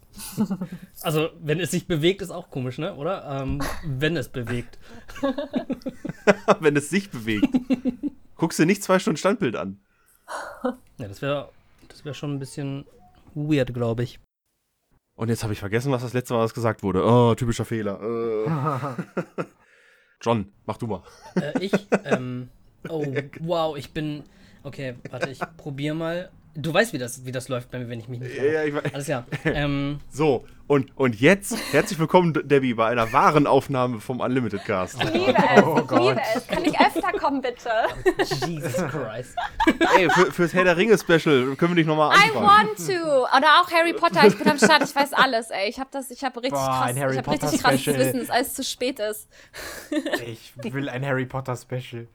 Ich auch. Das, Ja, das, das, es wird kommen, es wird kommen. Lässt sich ja gar nicht vermeiden. Ja, ja. Wie Thanos. So, ähm, okay, Uff. dann, ähm. Und Oh, da war wow. es, das erste Uff dieser Folge. Wunderbar. Alles hat gestimmt. Mache ich das so oft? Ich weiß nicht, aber du hast doch bestimmt schon beim Pile of Shame Uff gesagt. Ich sag oft uff. Ich das erwische mich manchmal selber, manchmal wie ich jetzt Uff sage. Ja. Also ohne zwei Uffs ist es keine richtige Folge. ähm, alles klar. Ähm, ja, es war sehr, sehr äh, wunderbar, mit dir zu reden und ähm, ja, dass du uns über zurück ins Kino und über dich, über dich, über dir, über dich ähm, erzählt hast und, ähm, und uns einen kleinen Ausblick gegeben hast, was du so treibst. Es war, es war sehr, sehr schön. Vielen Dank dafür. Vielen Dank, dass du unser erster Gast warst. Boah, so gerne. Ich hab's geliebt. So, als nächstes gucken wir uns, äh, wie man es schon kennt, wir gucken uns noch ein paar Trailer an. Und äh, an der Stelle verabschieden wir uns von Debbie und wünschen ihr natürlich alles, alles Gute mit ihrer Initiative zurück ins Kino. Grüßen nochmal ihr Team. Grüße ans Team, alle, wie sie dabei sind. Äh, danke Grüße. euch. Danke euch, dass ich bei euch sein durfte. It was a pleasure. Weiterhin alles Gute und bis zum nächsten Mal. Man hört sich bestimmt nochmal wieder. Ich freue mich drauf. Danke euch. So, abschließend behandeln wir natürlich wie immer, oder wie, naja, nicht wie immer. Wir hatten auch schon Folgen, wo wir es schlichtweg, so transparent können wir sein, vergessen haben. Ja.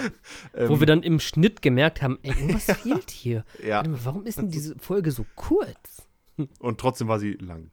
Natürlich behandeln wir äh, heute mal wieder drei Trailer. Und äh, wir haben drei zur Auswahl. Ja, womit wollt ihr anfangen? Habt ihr einen Wunsch? Ich würde mal den Horrorfilm nehmen, äh, Last Night in Soho. Den fand ich nämlich am interessantesten, weil ich keinen Plan habe, worum es da geht. Nach dem ich auch Trailer. nicht liebe solche Trailer. Ich liebe Und solche Trailer. Der sieht, der vermittelt mir einfach nur ein geiles Gefühl. Und deswegen gucke ich mir den an. Und dann kommt sogar noch der Name Edgar Wright dazu, äh, von dem ich ja ein Fan bin, wie ich ja schon öfter gesagt habe. Wie viele Leute, denke ich. Und äh, Anya Taylor-Joy ist dabei. Äh, grandiose Jungdarstellerin. Also, Jungdarstellerin ist ja jetzt schon wieder veraltet. ähm, Wow. grandiose Newcomerin, die schon seit ein paar Jahren aber schon, also die schon drin ist jetzt. Anna Taylor-Joy muss für mich aber auch erstmal äh, New Mutants wieder gut machen oder so. Also, oh nee, für mich nicht. Für, ja, für also mich was, nicht. Ja, okay, das klang jetzt vielleicht ein bisschen hart. Ja. Äh, Anna Taylor-Joy hat nicht New Mutants verkackt, nein, überhaupt nicht, aber äh, ich mochte den halt überhaupt nicht und sie war, sie hat da jetzt auch nicht groß was gerettet. Ich fand, aber das lag wahrscheinlich auch an der Rolle. Das lag nicht an ihr. Ich fand ihre Rolle einfach nicht so prall. Ich fand das alles ziemlich lahm. Aber jetzt erzähl doch mal, worum geht es in Last Night in Soho? Ja, das, das, du fragst sie so, das wissen wir doch alle nicht. Ja, kein Plan. Also irgendwie um eine Frau, die sich selbst in einer anderen Zeit sieht als Geist. Sie guckt in den Spiegel und sieht aber nicht sich selbst, sondern sie sieht jemand anderen als ihr Spiegelbild. Und dann schmeißt an der Trailer so verschwurbelte Worte wie Vergangenheit ist der Schlüssel und so an den Kopf. Was dann irgendwie so gerät, so, ja, keine Ahnung, sie ist vielleicht jemand aus der Vergangenheit oder der Geist von irgendwer aus der Vergangenheit ist jetzt in ihr und deswegen sieht sie sich anders, keine Ahnung. Und am Ende oder so in der zweiten Hälfte des Trailers geht das Ganze dann auch richtig in so eine Horrorrichtung. Dass dann, dann plötzlich angefangen werden, da irgendwelche Hände aus dem Boden zu kommen, die dann nach ihr greifen. Ja, krass, das habe ich nämlich schon gar nicht mehr gesehen. Ja, nämlich- weil du Trailer immer nur halb guckst.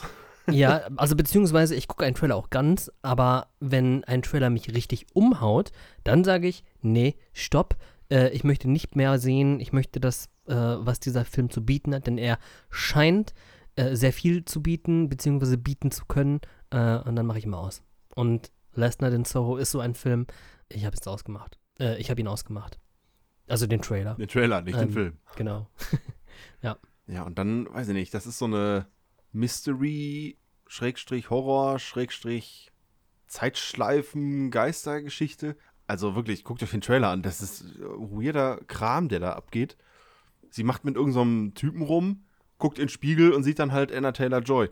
Ich sag die ganze Zeit sie. Wer ist denn überhaupt die andere? Wer ist denn da die Hauptdarstellerin? Das ist die aus äh, Jojo Rabbit. Ach, das, Mäd äh, das, das Mädel aus Jojo Rabbit ist das? Okay, Oui, die habe ich ja gar nicht erkannt. Ach, Die habe ich, krass. ja, die hab ich ja null erkannt. Okay, krass. Ja, die habe ich aber auch nicht erkannt. Aber wie heißt sie denn jetzt? Oh, Namen. Oh Gott. Aber ich habe Irgendwann, das richtig oft, dass ich irgendwann so, werde ich noch gesteinigt für diesen ganzen Namensquatsch immer. hab das richtig oft, dass ich so Leute sehe im, im Fernsehen und ich weiß so in welcher, ey, wenn die selbst wenn die nur eine Sekunde in irgendeiner Szene zu sehen war, ich, ich weiß, wo das war, aber ich würde mir niemals den Namen von denen merken. Jessie May Lee? Nee. Boah, auch das. Boah, das Poster sieht auch voll unheimlich aus, ey.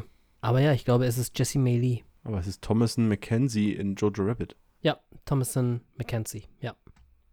Boah, ich finde das, das Poster auch schon irgendwie total unheimlich. Schaut euch das an, googelt mal, Leute, äh, was es auf sich hat mit Last Night in Soho.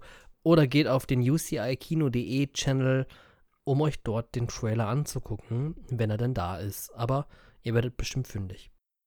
Als nächstes hätten wir einen zweiten Teil, eine Fortsetzung eines Films, den äh, ich tatsächlich sehr lustig finde. John nicht. Und Nico, wie war das bei dir? Habe ich leider nicht gesehen, aber der Trailer sah damals schon cool aus. Ah, okay. Nico hat ihn nicht gesehen. Nämlich Killers Bodyguard 2 oder im englischen Original Killers Wife Bodyguard oder so. Ich weiß gerade nicht, wie der englische Titel ist. Auf jeden Fall ist es bei uns einfach Killers Bodyguard 2. Selma Hayek mit Ryan Reynolds mit Sam Jackson.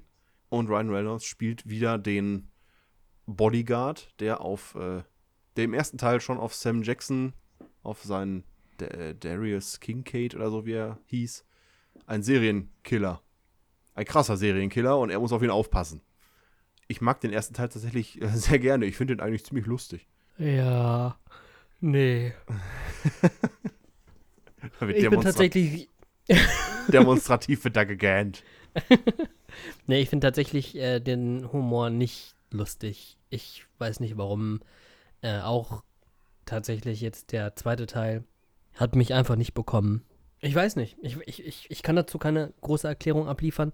Äh, für mich ist es alles irgendwie ein bisschen äh, flach. Ja, es ist schon ziemlich flach, aber ich finde es halt einfach nur super lustig, wenn es im ersten Teil heißt so, ja, okay, dieser Serienkiller ist unser Kronzeuge, der muss jetzt von A nach B. Und der braucht halt einen Bodyguard. Und dieser Serienkiller kann so ungefähr alles zehnmal besser, was der Bodyguard auch nur im Ansatz machen könnte. Und diese, diese Dynamik zwischen den beiden, dass sie sich immer wieder so gegenseitig angiften und Ryan Reynolds so wider Willen, der hat so überhaupt keinen Bock darauf, auf diesen Typen aufzupassen, aber es ist halt sein Auftrag und er muss es tun. Und Sam Jackson als Serienkiller hat so überhaupt keinen Bock darauf, dass auf ihn aufgepasst wird, weil er halt einfach ein Serienkiller ist und halt übelst krass ist. Ich finde das einfach lustig, wenn sie sich dann versuchen, gegenseitig zu verarschen oder äh, Sam Jackson versucht dann abzuhauen, Ryan Reynolds muss hinterher, gezwungenermaßen. Das ist dieses Konzept der unfreiwilligen Partnerschaft. Ich glaube, das kommt bei mir einfach gut an. Das gefällt mir. Wenn man so sagt, okay, wir könnten verschiedener nicht sein, aber wir müssen jetzt zusammenarbeiten. Weil da sind genug Leute, die hinter ihm her sind, hinter Sam Jackson. Und er, er weiß, er braucht eigentlich keinen Bodyguard, aber da ist dieser Bodyguard und er will auch nur sein Bestes geben. Und der erste Teil war auch mehr, ich sag mal, war dann auch gleichzeitig so ein Roadtrip durch verschiedene Stationen. Der hatte eigentlich alles, was mich, was mich anspricht. Ich fand den echt unterhaltsam. Und jetzt im zweiten Teil geht es halt darum, dass auf die Frau von Sam Jackson, auf Selma Hayek, aufgepasst werden muss. Obwohl Ryan Reynolds in den Ruhestand will. Oder muss, glaube ich sogar. Äh, Stress induziert. Er geht in den Ruhestand oder macht irgendwie ein Jahr Pause und will sich eigentlich mit der Bodyguarderei gar nicht weiter auseinandersetzen und wird dann halt wieder gezwungenermaßen damit konfrontiert, dass er das jetzt doch machen muss. Ich weiß nicht warum. Es könnte daran liegen, dass, dass ich Ryan Reynolds mag, wenn er Rollen spielt, in denen er überhaupt keinen Bock hat. Also Ryan mhm. Reynolds hat bestimmt Bock auf sowas, aber er spielt immer Typen, die überhaupt keinen Bock haben. Und das bringt er irgendwie toll rüber. Ja, das finde ich auch. Ich, äh, ich finde generell, also Ryan Reynolds und Samuel L. Jackson zusammen in einem Film, das kann da nur cool werden. Und jetzt, wo du den ersten Teil auch mal erklärt hast, es klingt auch voll nach einem Film für mich. Ich habe damals auch den Trailer gesehen, aber irgendwie kam ich da einfach nicht ins Kino oder kam einfach generell nicht dazu, den zu sehen. Werde ich jetzt aber nachholen, bevor der zweite rauskommt. So, und als dritten Film, beziehungsweise als dritten Trailer, haben wir den frisch releaseden. Backfrisch. Der ist noch warm und dampft. Mhm. Und er ist lecker. Also, so wie wir gehört haben, nicht unbedingt äh, im gesamten Internet, aber auf jeden Fall auf unserer Platte. Und zwar geht es um Marvels The Eternals. Und ja, also ich muss sagen, also ich muss wirklich sagen, für meinen Teil, ich fand den Trailer ziemlich cool. Ich bin sehr gespannt auf diese Truppe, die ja anscheinend schon sehr, sehr lange auf dieser Welt waren und unsere Zivilisation anscheinend auch sehr geprägt hat. Keine Ahnung, Angelina Jolie als, ich weiß nicht, welche Rolle sie dort. Also ich habe wirklich keine Ahnung. Ich weiß nicht, wer ähm, die Eternals sind. Äh, ich habe keine Comics dazu gelesen. Ich weiß absolut nicht, wer das ist. Äh, Nico, das war bei Domedu ja sowieso nicht. Das ist korrekt. und, und Nico, hast du Erfahrungen mit äh, The Eternals gemacht? Nee, ich kenne ich kenn mich da jetzt auch nicht so wirklich aus bei den Eternals, weil die habe ich jetzt auch nichts gelesen oder so.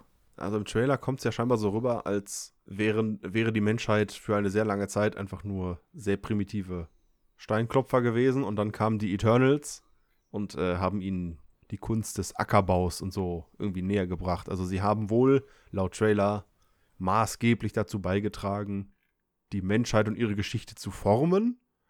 Aber, und das wird im Trailer auch gesagt, nicht einzugreifen, sie irgendwie in ihrer Entwicklung nicht zu unterbrechen oder, wie gesagt, nicht einzugreifen, sie nicht aufzuhalten, wo ich mich dann frage, so, ja, okay, wann genau wird es denn nötig, einzugreifen in die Geschicke der Menschheit und in die Geschicke der Erde und in die Geschicke des so Sonnensystems und des Universums, wenn nicht als das halbe Universum vernichtet wurde. Hm, das denk, ja, das ist das gleiche Problem wie bei Captain Marvel, ne? Denke ich, das, da dachte ich es mir nämlich auch immer. Ja, stimmt, die Eternals kommen ja auch mit ihrem Schiff da an. Sieht man am Anfang des Trailers, die kommen mit so einem riesigen Schiff. Also das sind ja wohl auch äh, so interplanetare Reisende. Ist jetzt die Frage, ja, machen sie machen sie alles aus, den, aus dem Hintergrund heraus? Wussten die, hatten die mehr Informationen als die Avengers? Keine Ahnung.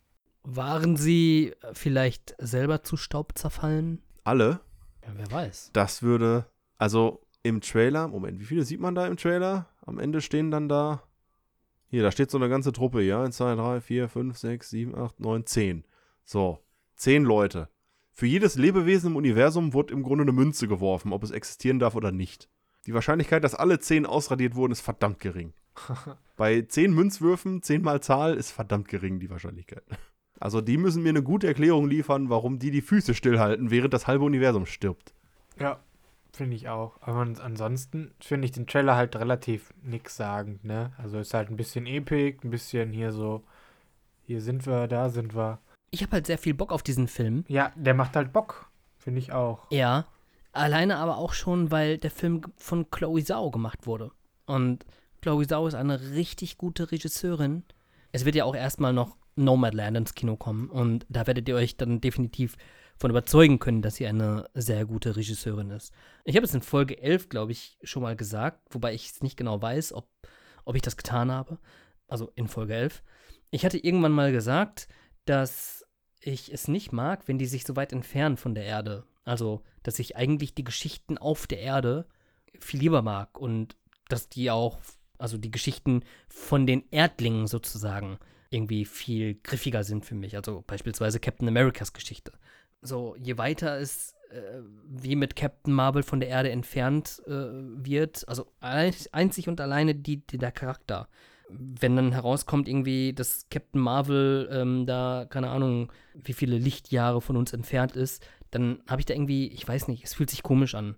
Ähm, wir gehen dann halt in diese ähm, Hard, Hard Science-Fiction-Richtung und in die möchte ich irgendwie gar nicht gehen, wenn es um einen Marvel-Film geht. Versteht ihr, wie ich das meine?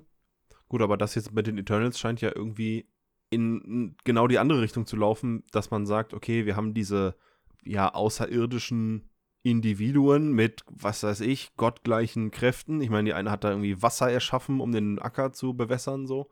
Und die kommen von, was weiß ich wo, weit weg, kommen die zur Erde und bleiben da. Das ist ja dann quasi genau andersrum. Während Captain Marvel von der Erde weggeht und die sich die Geschichte immer weiter von der Erde entfernt bei ihr, kommen die mhm. Eternals ja zu uns. Und die fängt quasi, die Geschichte der Eternals fängt ja quasi ganz weit weg an und kommt dann zu uns, weil sie bei uns bleiben und irgendwie ungesehen unter den Menschen für Jahrtausende und Jahrmillionen Jahre leben. Und das finde ich eigentlich, den Ansatz finde ich gar nicht so schlecht. Nee, diesen Ansatz finde ich auch ganz cool, aber ähm, als dann dieses riesige Raumschiff im Trailer aufkam oder gezeigt wurde, äh, war das für mich so, wow, okay, es ist ein weiteres Raumschiff, das wir jetzt sehen. So. Ja, das stimmt. da Science Fiction, ähm, ich meine, das, also, ne, hatten wir auch besprochen, Science Fiction, Marvel-Filme sind Science Fiction-Filme im Großen und Ganzen. Und wenn es jetzt aber in die Hard Science Fiction-Richtung ähm, geht, mit äh, Raumschiffen und interstellaren Reisen, dann, dann, dann entfernt sich das immer mehr von dem, was ich im Marvel-Universum eigentlich mag. Was nicht bedeuten soll, dass Guardians of the Galaxy zum Beispiel ähm, schlecht ist. Das natürlich nicht. Ich freue mich auch trotzdem auf The Eternals und bin einfach gespannt, was das für ein Film wird. Sieht auf jeden Fall episch aus. Kumel Nanjai macht, macht einen coolen Eindruck. Richard Madden ist zu sehen. Kit Harrington ist kurz zu sehen. Echt? Hätte ich jetzt gar nicht so, naja, ist mir nicht so aufgefallen. Aber äh, ich finde es cool. Also ich mag es ja, wenn, wenn Helden stärker werden. Und ich bin echt gespannt, was daraus wird. Ich will eine Erklärung, warum die die Füße stillhalten während des gesamten Infinity Wars. also, das kann ich nicht akzeptieren, wenn es dann heißt so, ja, also das haben wir schon mitbekommen, so, die, die halbe Belegschaft ist zu Staub zerfallen, aber wir haben uns nichts weiter dabei gedacht. Das passiert bei uns alle 500 Jahre irgendwie rassebezogen. Keine Ahnung. Blöd. Keine Ahnung. Oh Mann, furchtbar. Ja, also welche Möglichkeit auf jeden Fall mit. Ich kann mir auch nichts anderes vorstellen. Die werden sagen, ja, wir waren zu weit weg. Ja, aber wenn sie auf der Erde bleiben und unter der Menschheit leben und sie beobachten, aber nicht eingreifen. Ja, vielleicht ist ja, das ja wir, wir werden sehen. Also, ja. Äh, wann soll er denn kommen? Warte mal, das, das steht auch im, im Trailer, oder? Also Stand jetzt, wir haben äh, Ende Mai, zum jetzigen Stand soll der im November 21 kommen. Noch vor Spider-Man, der kommt, der soll ja, ist angepeilt Dezember kommen, ne? Mhm. Dann ist November Eternals und Dezember Spider-Man No Way Home. Ah, ich bin gespannt. Ich bin ich, gespannt. Jetzt holen sie alles nach. Langsam wird's konkret. Damit wären wir auf jeden Fall am Ende. Auf jeden Fall? Habe ich es gerade schon gesagt? Definitiv. Unumstößlich am Ende. So, und damit wären wir schon wieder am Ende dieser Folge. Ihr wisst, wo ihr uns findet, auch nächste Woche. Und zwar genau hier auf YouTube oder auf Spotify. Also es gibt zwei Möglichkeiten. Das ist ziemlich einfach. Abonniert diesen Channel, folgt diesem Channel, wenn ihr auf Spotify seid. Und lasst uns einen Daumen da, falls euch diese Folge gefallen hat. Wenn nicht, dann äh, lasst uns zumindest einen Kommentar da, damit wir wissen, was wir beim nächsten Mal besser machen können. Wir werden uns auf jeden Fall bemühen. Und jetzt möchte ich mich verabschieden bei Domme. Auf Wiedersehen, bis zum nächsten Mal. Auf Wiederhören, natürlich. Auf Wiederhören. Nico, mach's gut, leg dich äh, schön schlafen. Du brauchst deinen Schlaf. Ich brauche auch meinen Schlaf, aber du auch. Ja. Was? Ciao. Okay. Gute Nacht. Ich, äh, Ähm, Schlaft schön, heia, heia. was ist. Okay, vielleicht Lalilu. Vielleicht sind die Leute gerade auf dem Weg zur Arbeit. Ich, wieso habe ich denn gesagt Schlaf Guten Morgen oder gute Nacht. Habe ich gesagt Schlaf gut? Ähm, Nein, ich hast gesagt, Nico braucht seinen Schlaf. Ich war so, ähm, du brauchst halt, hast du mich gerade irgendwie mit, hat dein Kind gerade gesch geschrien? Ich, wollte nee. irgendwie- Es hat gerade kurz geklingelt tatsächlich. Mhm. Aber genau so, wie dieses Ende ist, um halb zwölf? Was? versuchen Sie nicht, es zu verstehen. Fühlen Sie es.